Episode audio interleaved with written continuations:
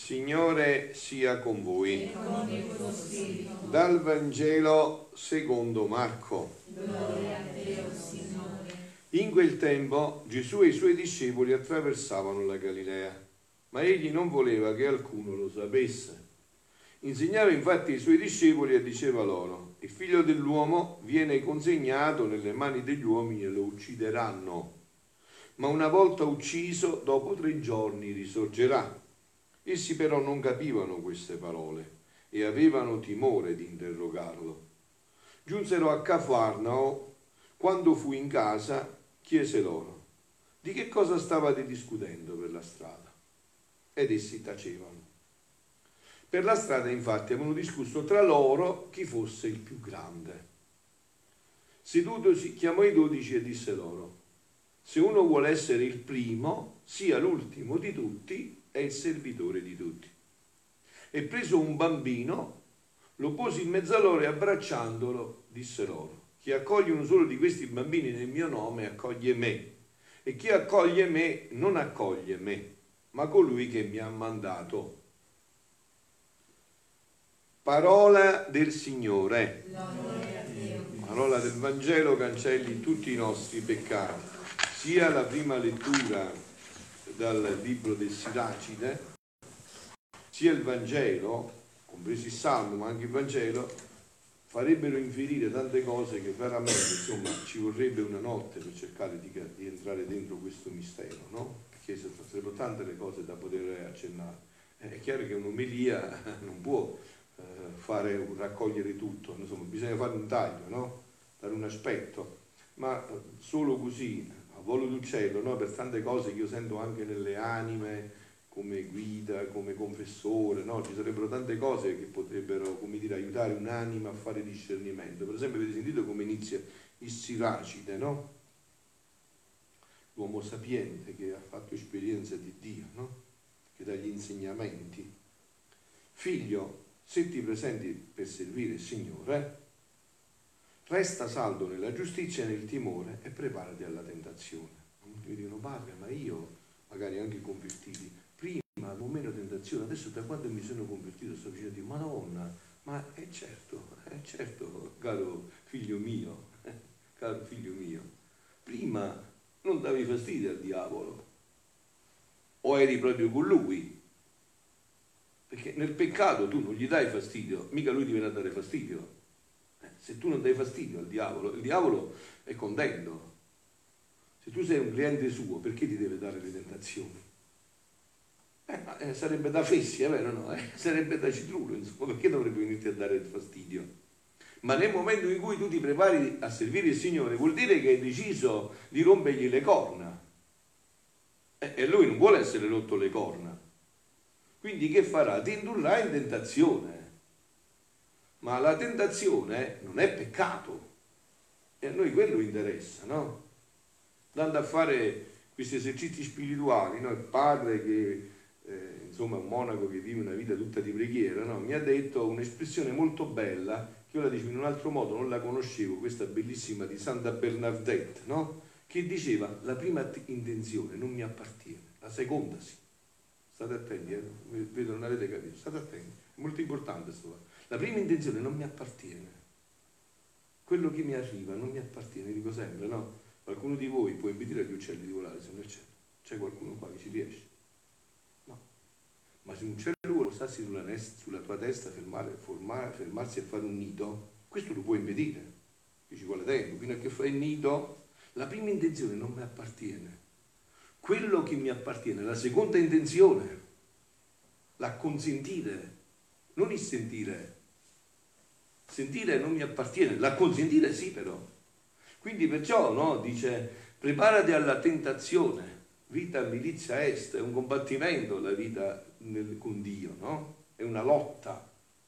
No? Adesso mi hanno mandato un messaggio, anzi vi dico di pregare, una persona dice c'è mio papà che è in un'agonia fortissima, sta morendo, ti prego, dite la coroncina della Divina Misericordia per lui, sta in agonia. Che, che cosa significa agone? Agonia, dal greco agonè, combattendo, sta, sta facendo la lotta, no? È in lotta, è in lotta. Quindi la tentazione è, è segno che sei sulla strada giusta. Eh, perciò, capito, la vita spirituale ti chiede serietà, profondità, perché se noi prendiamo lucciole per lanterne, magari pensiamo che quando tutto ci va bene vuol dire che stiamo camminando bene spiritualmente. Io non dico così, dico che la tentazione è segno che tu stai dando fastidio al nemico. Perciò Dio ti avvisa, sta attento, tieniti fedele, rimani saldo, se ti avvicini veramente per servire me, sappi che il nemico cercherà di crearti tutti i problemi possibili e immaginabili, se veramente stai cercando di avvicinarti a me, no? Mi pare che l'ho detto tante volte anche questo fatto, no? Che c'erano eh, un padre del deserto che ha visto i diavoli, no? Ha visto un diavolo su una città grande, sta nelle fonti francescane, Arezzo, una grande città allora, nel tempo di, di San Francesco, una grande città, no? c'erano le mura di cinta, voi sapete come fatto le città, c'erano le mura di cinta che proteggevano, e c'era un diavolo là sopra, mezzo rimbambito, pure addormentato, là, una città grandissima, piena di abitanti. Invece c'era una cella, cella di un monaco che non faceva altro che pregare e fare un po' di penitenza, e questo padre ha visto una miriade di diavoli. Ma chi sono proprio scemi questi diavoli? Cioè, come eh, Arezzo è tutta piena di persone, un solo diavolo è pure mezzo rimbambito. Qua invece un solo monaco che non fa niente, sta là, prega cerca di fare un po' di penitenza e ha sbinzagliato una marea di diavoli, pure tutti tutti scetati, tutti pronti ad intervenire. Dice come funziona questo fatto? E allora Dio gli ha mandato a rispondere Satana stesso, ha detto no, Citrulo sei tu, perché Arezzo è tutta mia, fanno tutti nel peccato, quindi un diavolo così basta e avanza che se qualcuno vorrebbe riprendersi, appunto, vuole servire Dio, lui si sveglia e lo va a tentare. Ma questo invece no, questo mi dà fastidio, questo ha scelto Dio. Quindi devo vedere come distruggerlo. devo trovare la strada per distruggerlo. Ma passiamo oltre perché sennò poi mi fermo, eh, ci sono tante cose da inferire in questo, no? C'è anche poi questo brano stupendo del Vangelo invece dove avete sentito, state attenti perché il fatto è molto delicato. Gesù interviene su questo desiderio, passo, non mi posso fermare molto, no? Passo, interviene su questo desiderio. Gesù gli ha annunciato che, eh, agli apostoli che lui doveva morire, ma non hanno sentito bene, perché ha detto, lo uccideranno e una volta ucciso, dopo tre giorni risorgerà. Questa cosa non è scattata dentro loro hanno avuto paura perché hanno sentito come abbiamo paura noi che bisogna soffrire. Appena sentiamo che dobbiamo sempre soffrire, il primo sentimento è quello di paura. No, ma non hanno sentito che c'è l'altro aspetto. Però poi risorgerà. E se non si soffre non si risorgerà. Se non si passa attraverso la croce non si arriva alla risurrezione. Quindi loro hanno soltanto colto un aspetto di questa, di questa situazione, essi però non capivano queste parole e avevano timore di interrogarlo. Non hanno capito bene queste parole e hanno avuto timore di interrogarlo. Giunsero a Cafarnao, quando fu in casa chiese loro, ma di che cosa stavate discutendo per la strada? Ed essi tacevano, no? Per la strada, infatti, che avevano fatto? Un discorso chi fosse il più grande. State attenti alla risposta di Gesù. Sedutosi, chiamò i dodici, calmo calmo, non è che ha rimproverato, sediamoci, parliamo. Sedutosi, chiamò i dodici e disse loro, se uno vuole essere il primo, quindi non ha criticato il fatto di voler essere il primo. Non ha detto non è giusto essere il primo. No. Non ha detto che dobbiamo convertire questo desiderio. Dobbiamo convertire la modalità di questo desiderio. È un'altra cosa. E quello noi non vogliamo convertire. Noi vogliamo la botte piena e la moglie ubriaca. Vogliamo essere i primi con una dinamica che è diversa da quella di Dio. No? È bello che volete essere i primi. Eh, io vorrei, vorrei tanto che voi voleste essere i primi ad amare Gesù. Mamma mia. Santa Teresa del Bambino Gesù era angustiata da questo. Perché ha detto la vita, chi era santo, chi era martire. Chi era... Dice Madonna, ma io, allora io non ti amerò più di tutti. Allora c'è qualcuno che ti ha amato più di me. Sta cosa non la sopporto che c'è qualcuno che ama più di me. Questo è un buon desiderio. È la modalità che va a finire che poi non la vogliamo percorrere. Gesù gli ha detto, se uno vuole essere il primo, sia l'ultimo di tutti e servitore di tutti. Ecco qua, questa è la ricetta per essere i primi. Il primo sarà colui che ha saputo rendersi servitore ultimo di tutti. Infatti chi è la prima? Lei. Che non si è reso niente. Perché Gesù a Luisa dice che l'umiltà è già qualcosa nella divina volontà, cioè niente. Niente è Dio che ha fatto tutte le generazioni mi chiameranno beato. Quindi avete capito? Leggete bene la parola. Non è che Gesù sta, eh, come dire, eh, coartando o bloccando questo desiderio di essere i primi. Sta cambiando, sta, ha cambiato letteralmente la modalità. Se volete essere i primi, bene, è bello questo desiderio. Che cosa discutevano in fondo? Io starò più vicino a Gesù. Io andrò più vicino di te. Io voglio stare il primo. Siamo in dodici uno deve stare a fianco, l'altro deve stare un po' più lontano. Io voglio essere io quello che sta più a fianco, che tocca a Gesù. E Gesù gli ha detto, è una bella cosa. In questo senso, è una bella cosa. Stasera che bello se avessi che state facendo carne e pensare solamente, ma chi sarà prima ad amare Gesù? Fra Pio o io? Chi sarà prima? È bello questo. Ma la modalità però è questa. Ecco che cosa è successo nel peccato originale. Satana qua è venuto a tentare. Gli ha detto voi dovete essere i primi pure di Dio. Dio ha avuto invidia di voi, perciò vi ha detto che non dovete mangiare di quell'albero. Perché se voi, vedete, talmente sono diventati scemi che non hanno neanche capito bene i termini, appunto non hanno capito niente come gli apostoli. Cioè Adamo ed Eva sono talmente diventati scemi, non hanno capito perché diavolo che gli ha detto. Se voi mangiate di quell'albero, voi diventerete come Dio. Come significa non male, non Dio qualcosa di simile. E Dio gli aveva detto invece voi dovete diventare Dio. Quindi non ha neanche capito che gli ha offerto molto di meno. Hai capito? Non ha neanche capito che gli ha offerto molto di meno. Perché? Perché non hanno saputo, non erano in questa logica. Questa è la logica, ecco, vedete, questa è la logica anche che dovrebbe guidare, diciamo, l'ambizione che noi abbiamo a primeggiare nei poteri, non so, sia civili che religiosi, essere eh, sindaco, prefetto, eh, vescovo, cardinale. Questo è bene, è il desiderio, dice San Paolo, è una buona cosa se vuoi diventare vescovo, ma devi essere l'ultimo e il servitore di tutti. Se no povera a te, guai a te, se hai ambito attraverso questa strada. Devi essere l'ultimo e il servitore di tutti devi diventare colui sul quale non c'è niente dopo di te, sei l'ultimo. Non avete sentito le parole? Vuole, se uno vuole essere il primo, sia l'ultimo, sia l'ultimo di tutti e il servitore di tutti. No? E adesso a questo proposito, prima vi leggo chi questo l'ha incarnato per eccellenza, un piccolo passaggio non ho potuto cercare perché ho dovuto ricevere tante persone, quindi non ho potuto cercare qualcosa di più specifico, ma ce ne sono ancora più belli di passi. No? Eh, questo riguarda la Madonna, un brano dell'8 dicembre del 1928, quindi capite il giorno della, della, dell'Immacolata Concezione, Gesù gli sta parlando di questo a Luisa e gli dice figlia mia, com'era bello e dilettevole vedere questa celeste bambinella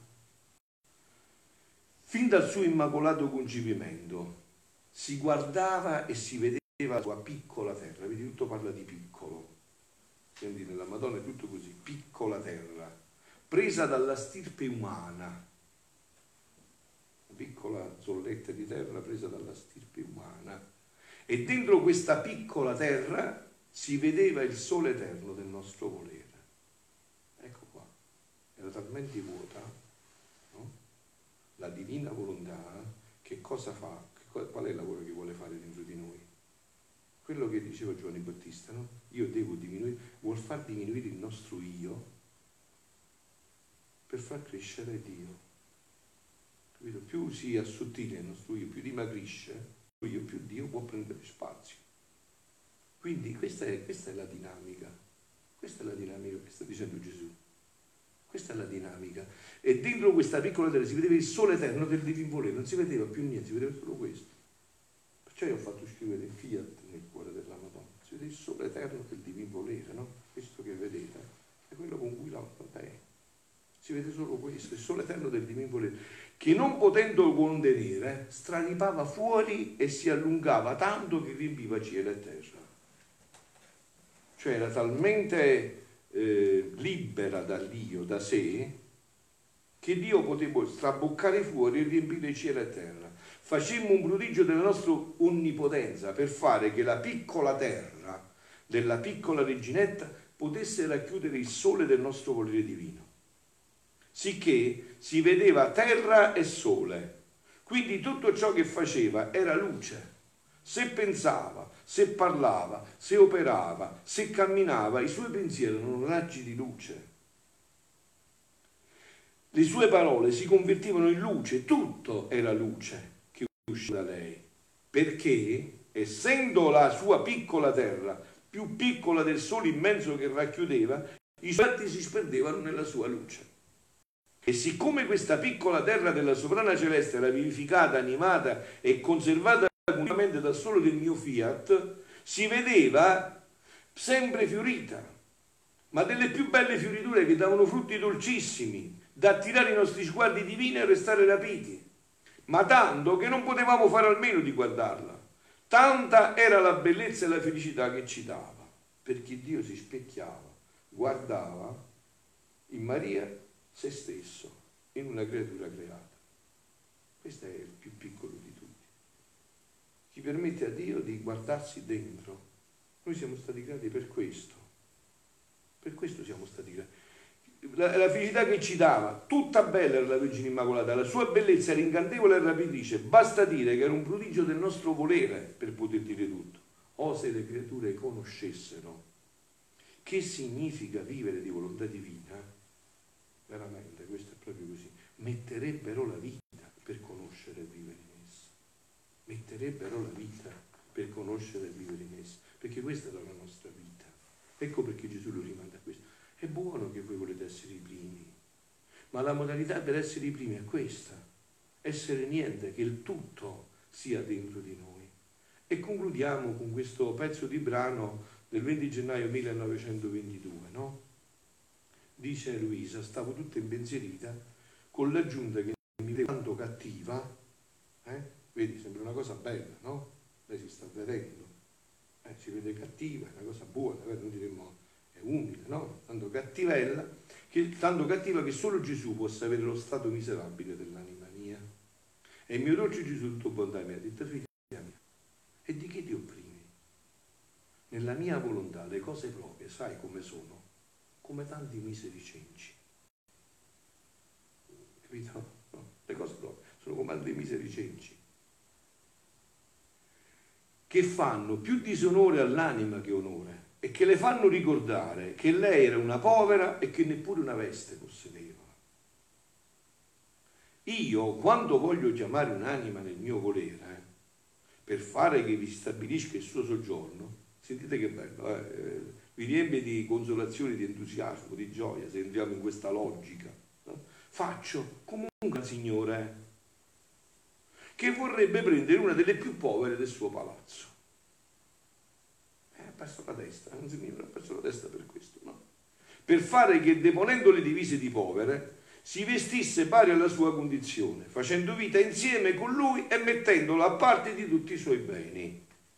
Ora, questo signore gira tutte le strade della città e dove trova una delle più povere, delle più piccole, senza tetto, senza letto, solo con luni di stracci che la coprono, la prende la porta in trionfo della sua carità al suo palazzo. Però ordina che deponga i suoi stracci, si pulisca e si vesta delle vesti più belle e che per non tenere memoria della sua povertà bruci tutto e bruci tutti i suoi stracci. Bruci l'io, il passato, ricordi tutto. Io l'ho chiamato un'altra vita una vita divina, bruci tutti i tuoi stracci, perché essendo lui ricchissimo, non ammette in casa sua cose che diano di povertà, che sappiano di povertà. Ora, se la povera rimpiange i suoi cenci e si affligge che nulla ha portato di suo, non offenderebbe la bontà e la magnanimità di quel Signore? Avete capito? Quelle riflessioni che anche sembrano su di noi, che sembrano cose eh, all'apparenza di una vita spirituale superficiale e buona, sono la ricerca dell'io. Il nostro io noi lo ricerchiamo da tutte le parti. Voi sapete che diceva un sacerdote, santo sacerdote, cioè che la mattina quando ci alziamo bisognerebbe fare l'operazione rottura specchi. Noi in convento non ne abbiamo, mi pare, non dovremmo avere, insomma, no. Ma sapete cos'è la, la rottura specchi? Non è tanto il guardarsi, è che noi negli eventi siamo sempre al centro dell'attenzione. Siamo sempre noi nel centro dell'attenzione, per dritto o per traverso. Siamo sempre noi al centro dell'attenzione. Siamo sempre noi al centro dell'attenzione, no? Ora, se la povera rimpiange i suoi sensi e si affligge che nulla ha portato di suo, non offenderebbe la bontà, la magnanimità di quel Signore. Eh? Tale sono io. E se quel Signore gira una città, io giro tutto il mondo e forse tutte le generazioni. E dove trovo la più piccola la più povera, la prendo e la metto nell'ambito eterno del mio volere. E le dico, ambite a questo, io ambisco a questo, difficile, dopo del peccato originale è tremendo sto fatto, io lo vedo su di me, penso che se voi riflettete lo vedrete anche voi su di voi, no? C'è una persona in un colloquio spirituale così a volo, mi dice, io quasi mi sembra che sento il nucleo del mio io, della mia volontà, come se si materializzasse, riesco quasi a individuarlo quasi lo riesco a toccare. Eh, capito? Cioè, questo è il punto, il passaggio. Cioè, questo è il passaggio.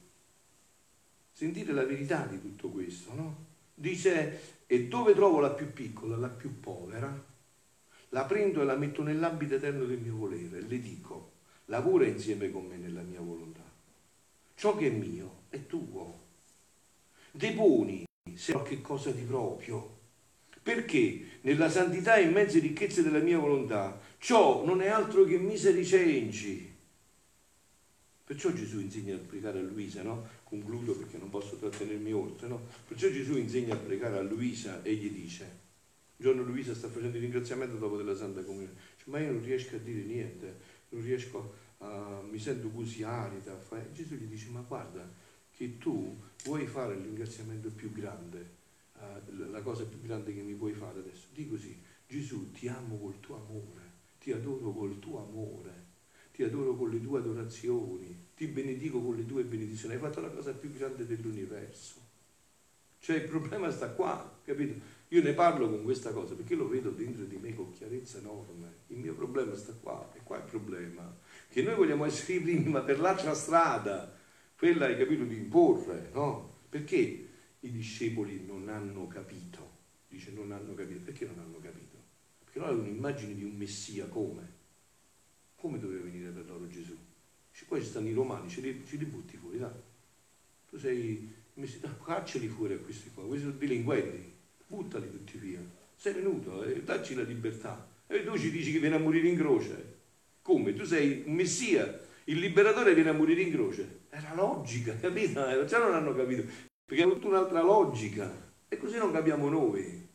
Gesù qua non ha corretto l'istanza profonda di essere i primi.